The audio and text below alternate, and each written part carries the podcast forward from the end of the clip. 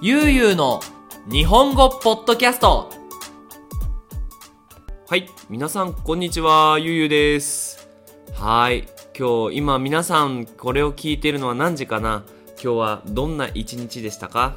今日はどんな予定がありますか？ね、あの、今どんなところでね、このポッドキャストを聞いています？みたいなメッセージもいただけると、すごいなんか嬉しいです。はい。ということで、今回は第2回目の、えーリクエスト企画。ということで、ロマンチックな初恋の話をしてほしいという、えーメッセージをもらいましたのでそんな話をしていきたいなと思っています。皆さん初恋っていう言葉聞いたことありますか？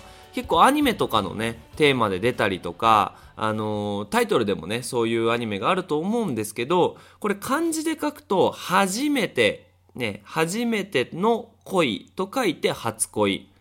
ですね。だからスペイン語でも同じだと思います。プリメラモールですね。どうですかね？初恋。いや、あの、僕自身はね、正直、あんまりロマンチックな人じゃないと思いますし、世界的に見ても、みんななんか日本人って、あんまりロマンチスト、ロマンチストじゃないなっていうイメージがあると思います。多分ね、なんか僕メキシコでい生活をしていろんな人、恋をしてる人を見ると、すごくなんか自分の気持ち、嬉しい気持ちに正直、嬉しい時には嬉しいって言ったり、怒ってる時には怒ってるって言える人たちだなって思うんですよ。逆に日本人ってなんかそういうその自分の気持ちを言わないのがかっこいいみたいなとこがあるから、どうしても他の人がね、なんか、その友達を見てると、本当に恋してんの？本当に好きなの？って思うことはあると思うんですが、あのーこれね、日本人ってすごく、あのー頭の中ではすごいロマンチストだと思うんですよ。ね、あの、これ、このポッドキャストを聞いてる人も J-POP を聞いたことがあると思うんです。ある、聞いたことがある人がいると思うんですが、あのね、結構 J-POP のその恋愛のテーマの歌って結構ロマンチックだったり、すごい、あ、なんか日本人でこんなこと考えるのかなっていうね、あのことがわかると思うんですよ。なんか日本人の恋愛感覚、恋愛感覚っていうのはその、その好きな人がいる時の気持ちとか、人を好きになることの気持ちとかっていうのがよくわからないなっていう人は、ぜひね、J-POP を聞いてもらいたいなと思います。やっぱこれを日本人は聞いて、ああ、わかるわかるって思うから、多分みんなその曲を聴くと思うんで、そうね。日本人の女の子が好きで、日本人の女の子が考えてることがわかんないとか、逆に日本人の男の子が考えてる気持ちがわからないっていうのがあったらね、ぜひ J-POP が皆さんのその恋愛、あの、ロマンチックな教科書になると思います。ちなみにですね、僕は、あの、スーパービーバーという歌手の Your Song。はい。英語上手に言えたかな？っていう歌がすっごい好きなので、まあ、あのね、ちょっとぜひ皆さん時間があったら聴いてみてください。すごくね、なんか僕、あ、この曲を聴くとわかるわかるっていうね、あーなんか僕の気持ちってめんどくさいなー なんていうのをね、あの、よく思わせてくれる曲です。はい。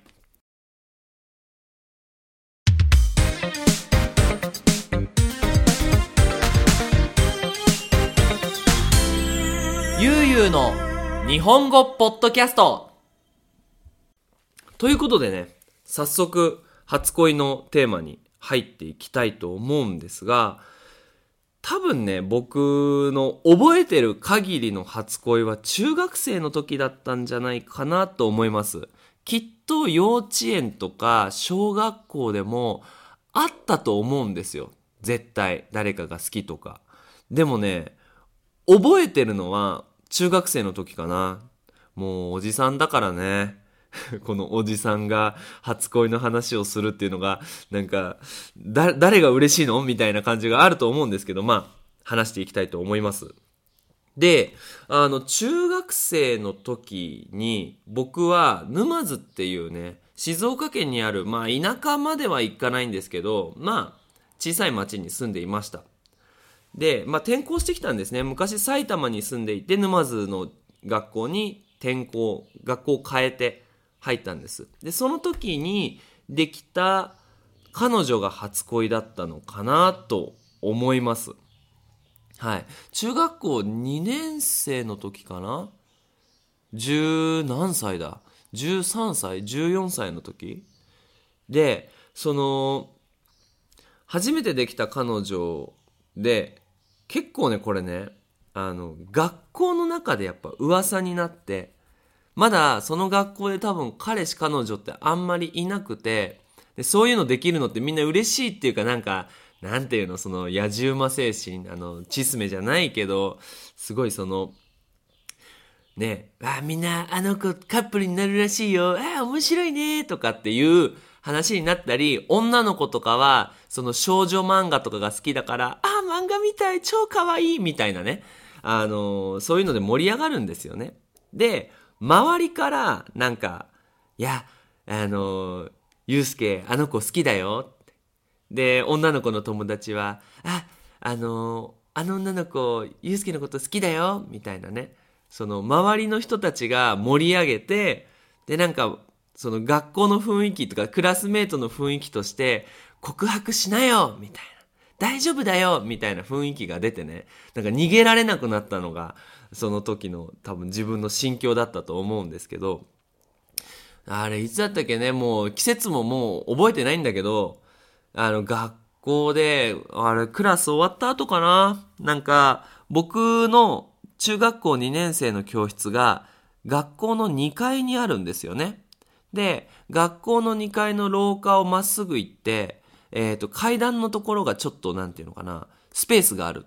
で、そこのスペースに、あの、彼女が待っていて、で、みんなに、ゆうすけ行きなよみたいな。で、私が行って、で、その時のね、なんか、いい、なんていうの？その告白って僕全然そのロマンチックじゃないので、あの、彼女になってくださいっていう、ただ、ただそれだけ。で、彼女になってくださいって、その、言ったら向こうが、すいません。向こうが、はいって言ってくれて、で、晴れてね、彼女になったんですよね。でも、中学校ですよ。中学生だから、じゃあカップルが何をするかって言ったら、なんか、一緒に帰るとか、かな？下校？その、部活が終わって、学校から家に帰るときに、その前の彼女のお家と、僕の彼女の、僕の彼女じゃない、僕の彼女の家と僕の家は全然違うところにあったから、一緒に歩いて、で、彼女の家の近くまで行って、でそこからまた歩いて、家に帰るっていうね。で、その時になんかいろいろな話をしたり、その、一緒に帰ってるから、周りの男の子の友達とかが、えー、いい、なんか恥ずかしいみたいなね。えい、カップルとか言ってね、こう、冷やかすって言うんですよね。冷やかす。なんかそういうのね。よく冷やかされたもんですよね。で、そうね、なんか、学校では逆にね、なんか話しにくくなっちゃったりとか、でも一緒に帰るときにそういうなんか話をしたりとか、どんな話してたんだろうね。多分ね、あの、何が好きとか、家族の話とか、あのー、そうね、あと学校のクラスメートの話とか、それぐらいですよね、話すのね。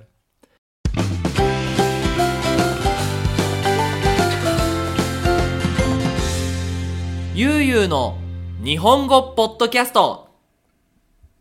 で、多分ね、初めてのデートは、その沼津の町に行ったんですよ。町っていうのは、まあ、駅前ですよね。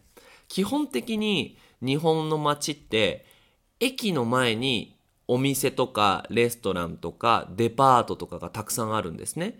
だから、多分だけど、その、よく覚えてないですよ。昔もう15年以上前だから。あの、駅前に行って、で、なんかどっかでご飯を食べて、公園へ行って、とにかくね、たくさん歩いた気がする。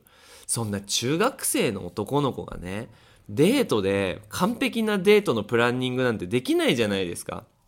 だからなんかめちゃめちゃ歩いて、すごい疲れた記憶がある。かな？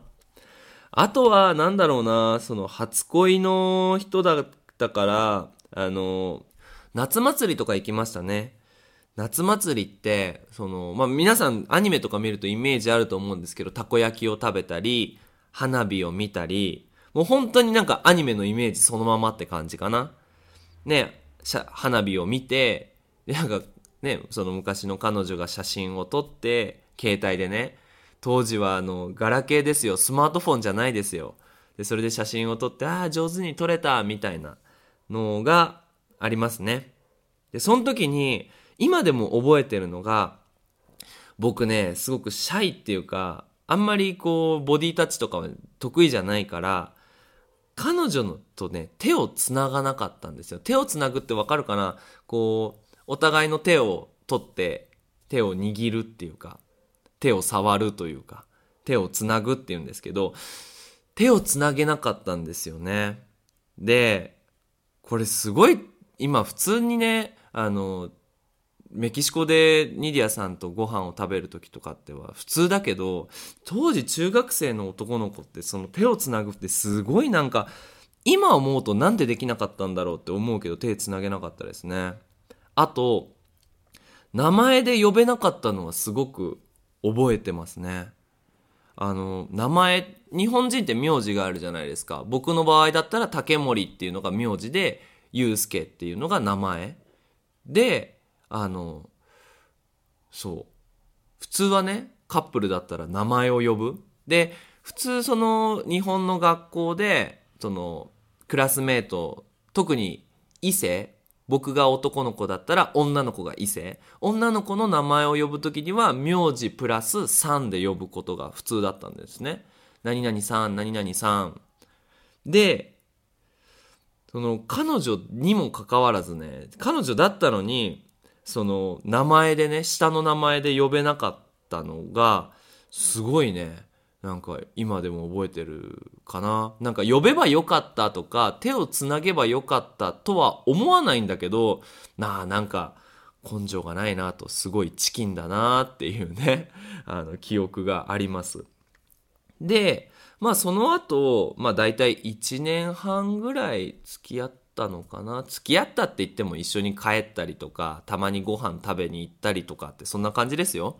あの、で、で、だんだんそのクラスが変わって、で、なんかあんまり連絡できなくて、っていうのもね、あ、そうだそうだ、すいません、話がかなり行ったり来たりしてしまうんですけど、当時さ、僕が中学生の時って、携帯電話を持っている子供って少なかったんですよ。すごい少なかったの。で、その彼女は携帯電話を持ってたんだけど、僕のうちは結構厳しいし、あまりお金がないうちだから、子供が携帯は持てなかったのね。なので、その彼女とメッセージのやり取りをするのは、E メールですよ。E メールだったわ。そうそう。うちに帰って、うちに帰って、パソコンつけて、E メールでチャットみたいな。皆さんの国は、その、例えば15年前に、その、彼女とのやりとりってメールだったのかな？結構、ラテンアメリカではメッセンジャーを使ってたって人が結構多いんだけど、なんかチャットのことってよくわかんなかったから、E メールでやってましたね。うわ、懐かしい。そうそうそうそう。で、そう、1年半ぐらい経った後に、だんだん E メールもしなくなって、で、周りから、なんか、あ、もうあの子好きじゃないよとか、いろんな話があって、別れましょうっていう話になったのかな。そうね。なんか別に喧嘩したとかではないですね。なんか、あの、日本語で自然消滅っていうのがあるんですけど、自然っていうのはナチュラルに、消滅っていうのはなくなる。自然消滅。こう、喧嘩もすることなく終わったのが僕の初恋ですね。はい。こんな話でよかったのかな はい。ということでね、今回は初恋の話をしてみました。ね、皆さん分かってくれるといいなと思います。ね、これからね、この日本人の、その、例えば恋愛に関する、その、話？なんかね、あんまりこう、ロマンチックな話っていうと、なんかすごく映画の話みたいになっちゃうから、その日本人はロマンチックな話っていう代わりに恋愛の話恋愛の話。恋愛はこうラブ。アモールですかね。のあのねこういうね恋愛の話とか恋愛観の話恋愛についての考え方の話もぜひねこのポッドキャストでできればいいなと思っています。はい。ということでね引き続きあのポッドキャストの方あのリクエストお待ちしていますのであのコメントだったりあのメッセージねえ何でもいいので、えー Facebook、Instagram でどんどんメッセージ送ってください。待ってます。はい。ということで、また次回お会いしましょう。それじゃあまたね。バイバーイ。